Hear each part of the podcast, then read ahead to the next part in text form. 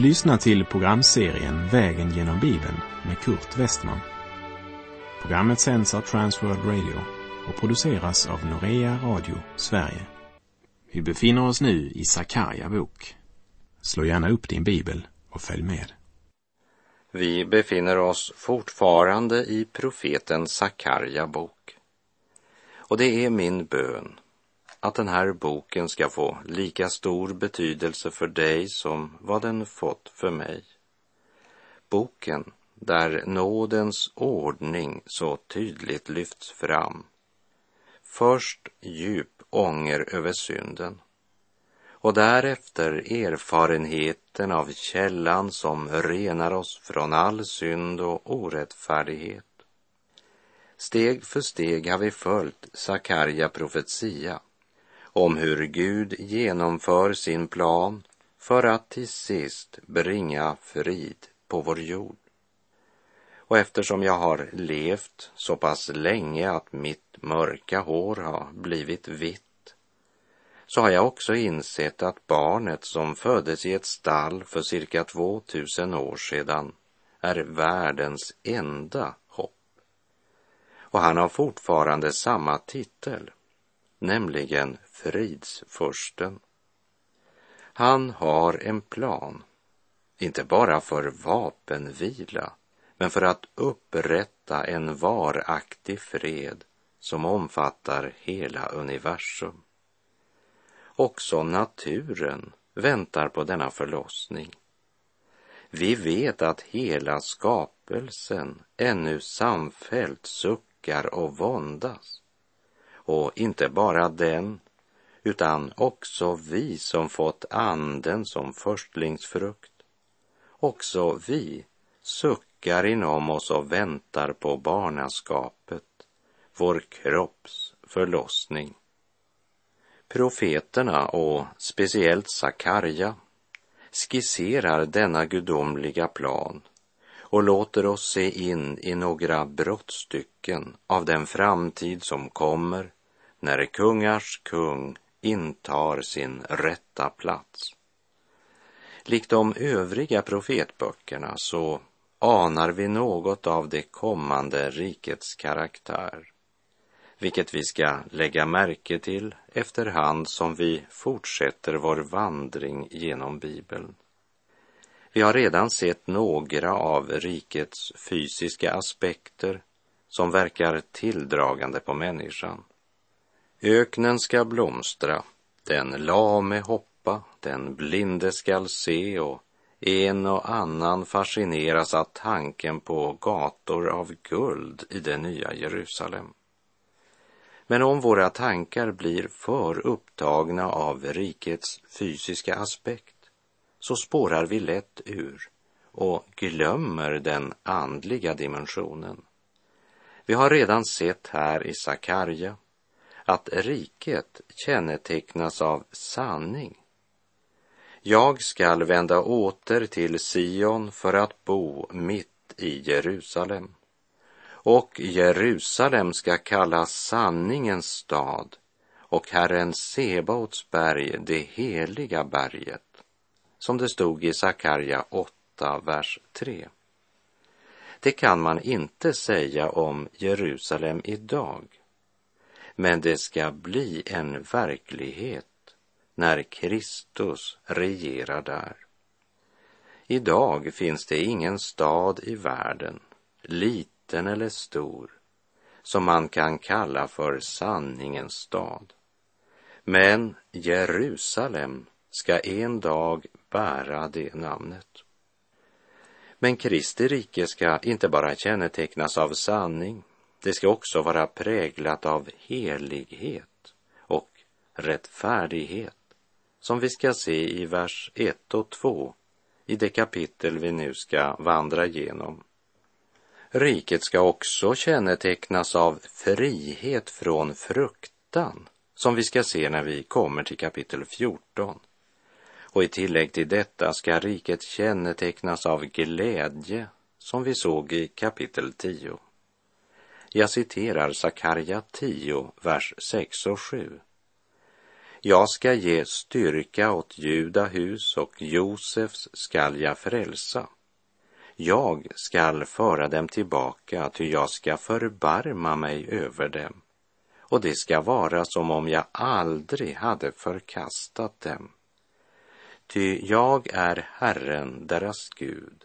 Jag skall bönhöra dem. Efraims män ska bli som hjältar. Deras hjärtan skall glädja sig som av vin. Deras barn ska se det och bli glada. Deras hjärtan ska fröjda sig i Herren. Allt detta är andliga, inte fysiska aspekter av Kristi rike. Och huvudkännetecknet är fred.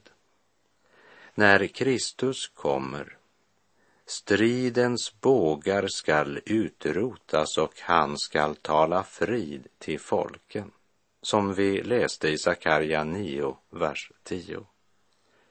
När Kristus kom första gången blev han förkastad, överlämnad åt hedningarna som korsfäste honom. Sedan säger Sakarja inte något om tiden mellan Kristi uppståndelse och hans återkomst i ära, makt och härlighet. Varför? Därför att den tiden är kyrkans eller församlingens tid som vi lever i idag. Och när den tiden går mot sitt slut står Antikrist fram med sitt fruktansvärda diktatorvälde som endast kan krossas av Kristus när han kommer och upprättar sitt rike. Och när han krossar Antikrist så gör han det på enklaste sätt. Han bara andas. Hör vad Paulus skriver i Andra Thessalonikerbrevets andra kapitel, vers 8. Sedan skall den laglöse öppet träda fram, men honom kommer Herren Jesus att döda med sin muns anda och förgöra när han visar sig vid sin ankomst. Och det är det vi nu har framför oss när vi ska vandra genom Sakarja kapitel 13. Och vi ska ha klart för oss att denna profetia, den ska uppfyllas lika bokstavligt som alla de övriga profetiorna som redan gått i uppfyllelse. Det som ännu väntar på sin uppfyllelse ska också i detalj bli uppfyllt. Och Jesus själv, han uttrycker det så här i Markus 13, verserna 31 till och med 33. Himmel och jord skall förgå, men mina ord skall inte förgå. Men om den dagen eller den stunden vet ingen något, inte änglarna i himlen, inte ens sonen, ingen utom Fadern. Var på er vakt och håll er vakna, ty ni vet inte när tiden är inne. Snart randas en dag så härlig och stor för alla som älskar Gud. Dess sol aldrig skyms av skuggornas flor och aldrig hörs klagans ljud. Vi veta ej dag, vi veta ej stund, när gryningen inne är. Vi veta likväl på löftenas grund att frälsningens dag är när. O härliga dag som randas för mig, o härliga mål på pilgrimens stig. Min längtan, min blick, allt mer till dig drag, du härliga Jesu Kristi dag.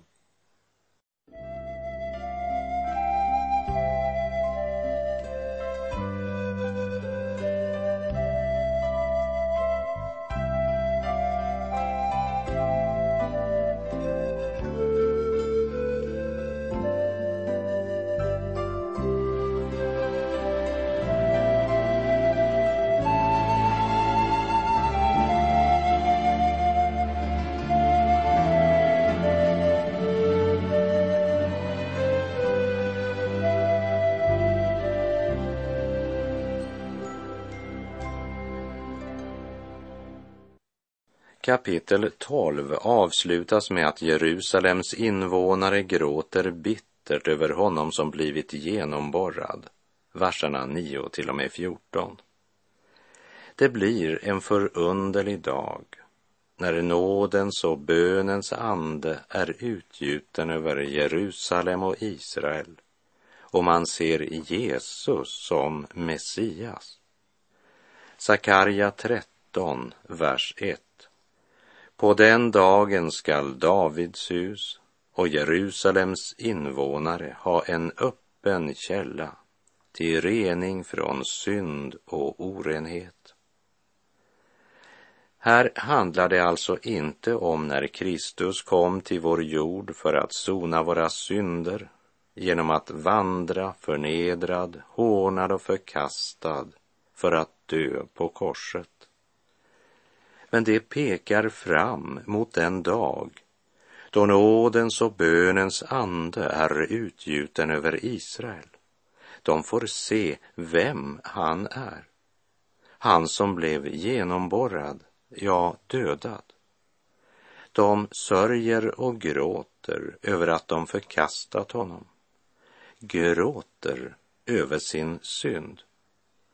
Och det folk som ödmjukar sig inför Gud och sörjer över sin synd har en öppen källa till rening.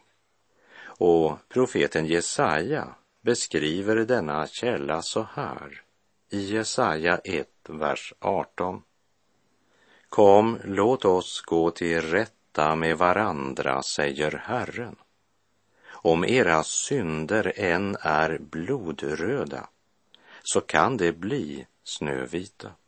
Och om det är röda som scharlakan så kan det bli som vit ull. Och i Jesaja 55, vers 1. Hör på alla ni som törstar. Kom hit till vattnet. Och ni som inte har pengar, kom hit och köp säd och ät. Ja, Kom hit och köp säd utan pengar och för intet både vin och mjölk. En öppen källa till rening från synd. Det är Guds väg till rening för den djupast fallna syndare och den öppnades genom Jesu Kristi försoningsstöd på korset vid sin första ankomst så förkastade och föraktade de sin Messias, frälsaren. Och denna källa till rening öppnas för dem när han kommer för att upprätta Davids fallna hydda. Och om deras förkastelse betydde världens försoning, vad ska då inte deras upptagande betyda om inte liv från de döda skriver Paulus i Romarbrevet 11.15. Men över Davids hus och över Jerusalems invånare ska jag utgjuta en nådens och bönens ande så att de ser upp till mig som de har genomborrat. Läste vi i Sakarja 12.10. Och den dagen blir verkligen den stora försoningsdagen för nationen Israel. När Kristus intar sin tron i Jerusalem och utrotar ondskan och orättfärdigheten.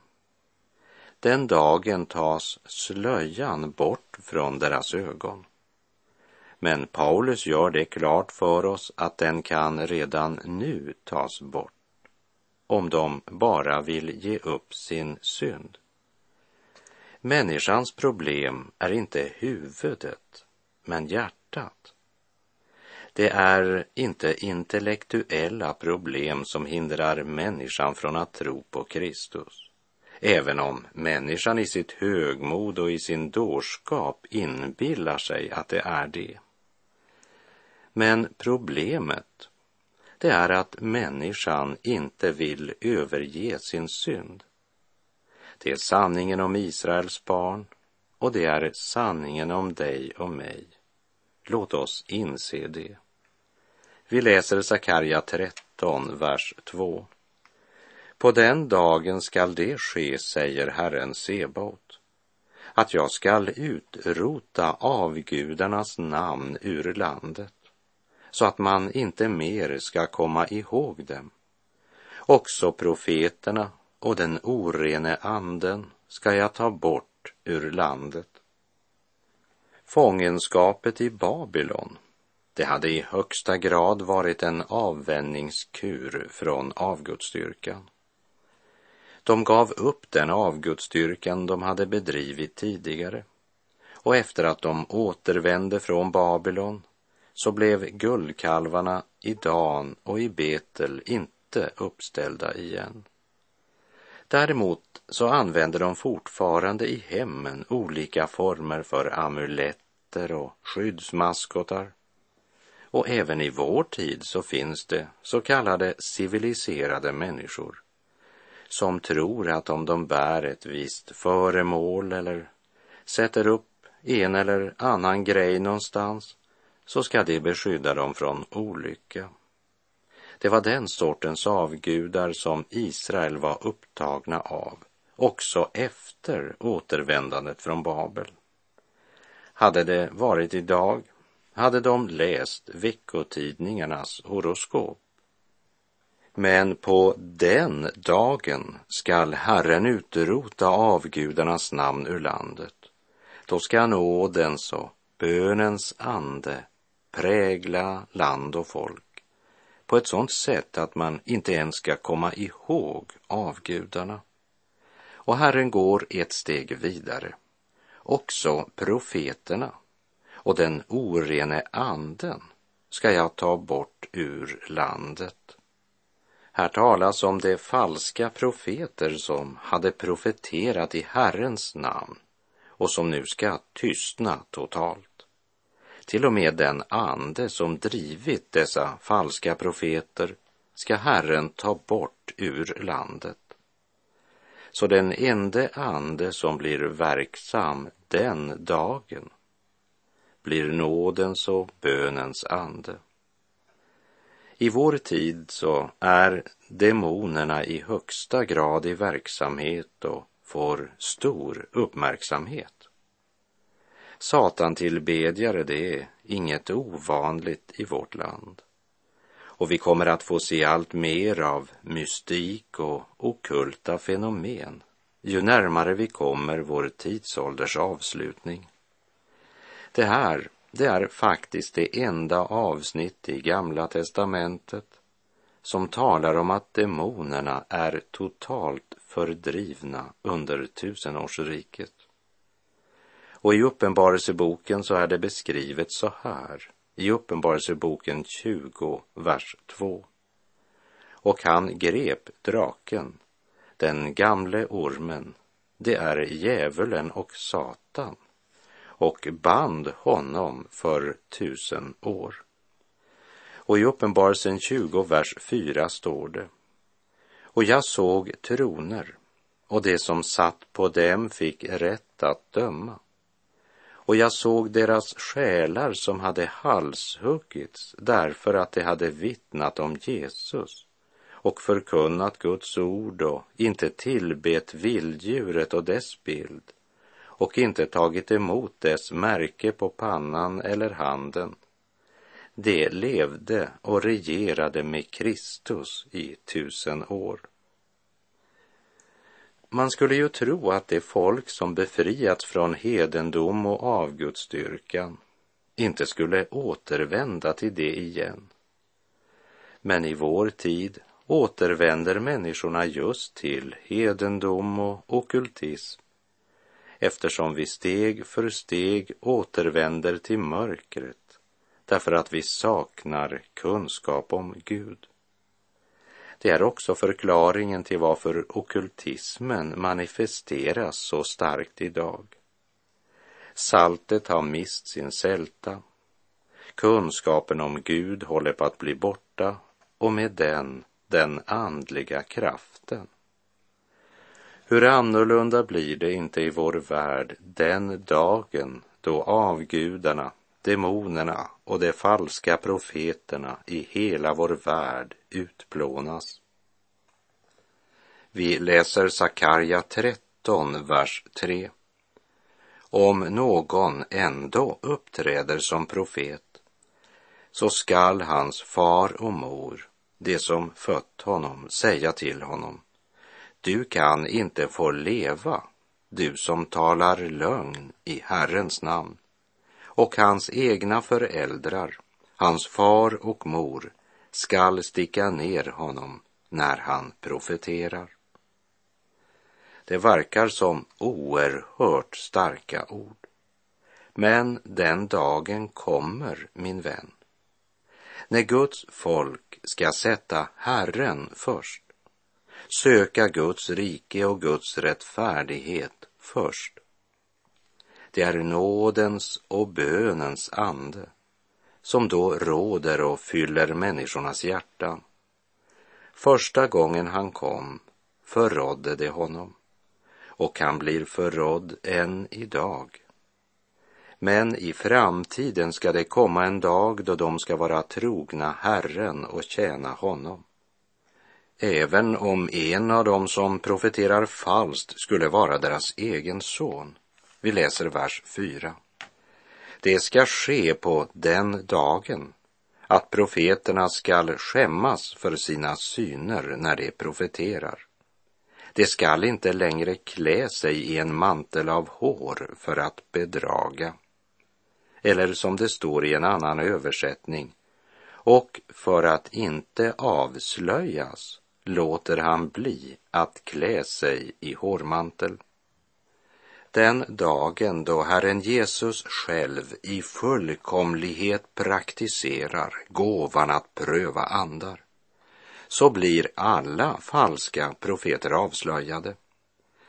Klädnaden som kännetecknade profeten, det var en skinnklädnad eller hårmantel, antingen av fårskinn, getskinn eller kamelhår. Det var den ämbetsdräkt som kännetecknade profeten. Om Johannes döparen berättar Bibeln följande i Matteus 3, vers 4. Johannes bar kläder av kamelhår och hade ett läderbälte om livet. Även Elia bar en liknande mantel som han sedan lade på Elisa som en kallelse att överta profetämbetet efter Elia. Även de falska profeterna bar ju en sådan för att genom sin dräkt se ut som en profet. Och när vi vet det så ger det en djupare dimension av Jesu varning i Matteus 7.15 där han säger Akta er för de falska profeterna som kommer till er klädda som får, men i sitt inre är rovlystna vargar. Det vill säga, de har nog den yttre ämbetsdräkten, men de är varken kallade eller sända av Gud. De är inte vad de ger sig ut för att vara. Men det kommer alltså en dag då ingen längre kan bära profetens dräkt om han inte är kallad av Gud. Och för att slippa skammen att avslöjas som falsk profet så går man inte längre omkring i en mantel av hår. Sakarja säger, det ska inte längre klä sig i en mantel av hår för att bedraga. Det var inget nytt Sakarja talade om. Folk kände mycket väl till vad det var när han talade om att klä sig i en mantel av hår. Och så fortsätter han i Sakarja 13.5. Utan var och en av dem skall säga, jag är ingen profet. Jag är en åkerbrukare och redan i min ungdom blev jag köpt till slav. De falska profeterna vill återvända till sitt jordbruk, sin fabrik, sin affär, sin grävmaskin, sin skola eller vad det nu var som var deras egentliga uppgift. Hebreerbrevet 5, vers 4 och 5 säger Ingen tar sig denna värdighet, utan till den blir man kallad av Gud liksom Aron blev det. Och på samma sätt var det med Kristus. Han tog sig inte värdigheten som överste präst, utan fick den av honom som sade, du är min son, jag har idag fött dig. Varken tjänsten som överste präst eller profettjänsten är något som någon människa hittat på. Endast den som Gud kallar får denna tjänst. Därför var manteln av kamelhår ingen garanti för att det verkligen var en Herrens profet. Men intill den dagen kommer då nådens och bönens ande är utgjuten över hela nationen Israel så kommer det att vara många falska profeter i verksamhet och den ena mera kaxig och högröstad än den andra. I Matteus 24.11 säger Jesus Många falska profeter skall träda fram och bedra många. Och i Markus 13, verserna 22 och 23 säger han Falska messiasgestalter och falska profeter skall träda fram och göra tecken och under för att om möjligt leda de utvalda vilse. Men var på er vakt. Jag har sagt er allt i förväg. Och Petrus, han skriver så här i sitt andra brev kapitel 2, vers 1. Men det fanns också falska profeter bland folket, liksom det ibland er kommer att finnas falska lärare som smyger in förödande läror. Men det ska komma en dag, säger profeten Sakarja, och det skall ske på den dagen att profeterna skall skämmas för sina syner när de profeterar. De ska inte längre klä sig i en mantel av hår för att bedraga, utan var och en av dem ska säga, jag är ingen profet, jag är en åkerbrukare och redan i min ungdom blev jag köpt till slav. Ja, kära vän, den dagen skall komma och den närmar sig med hast. Var på din vakt. Låt dig inte bedras av falska profeter. Och med det så är vår tid ute för den här gången. Sök Herren medan han låter sig finnas. Åkalla honom medan han är nära. Herren vare med dig. Må hans välsignelse vila över dig. Gud är god.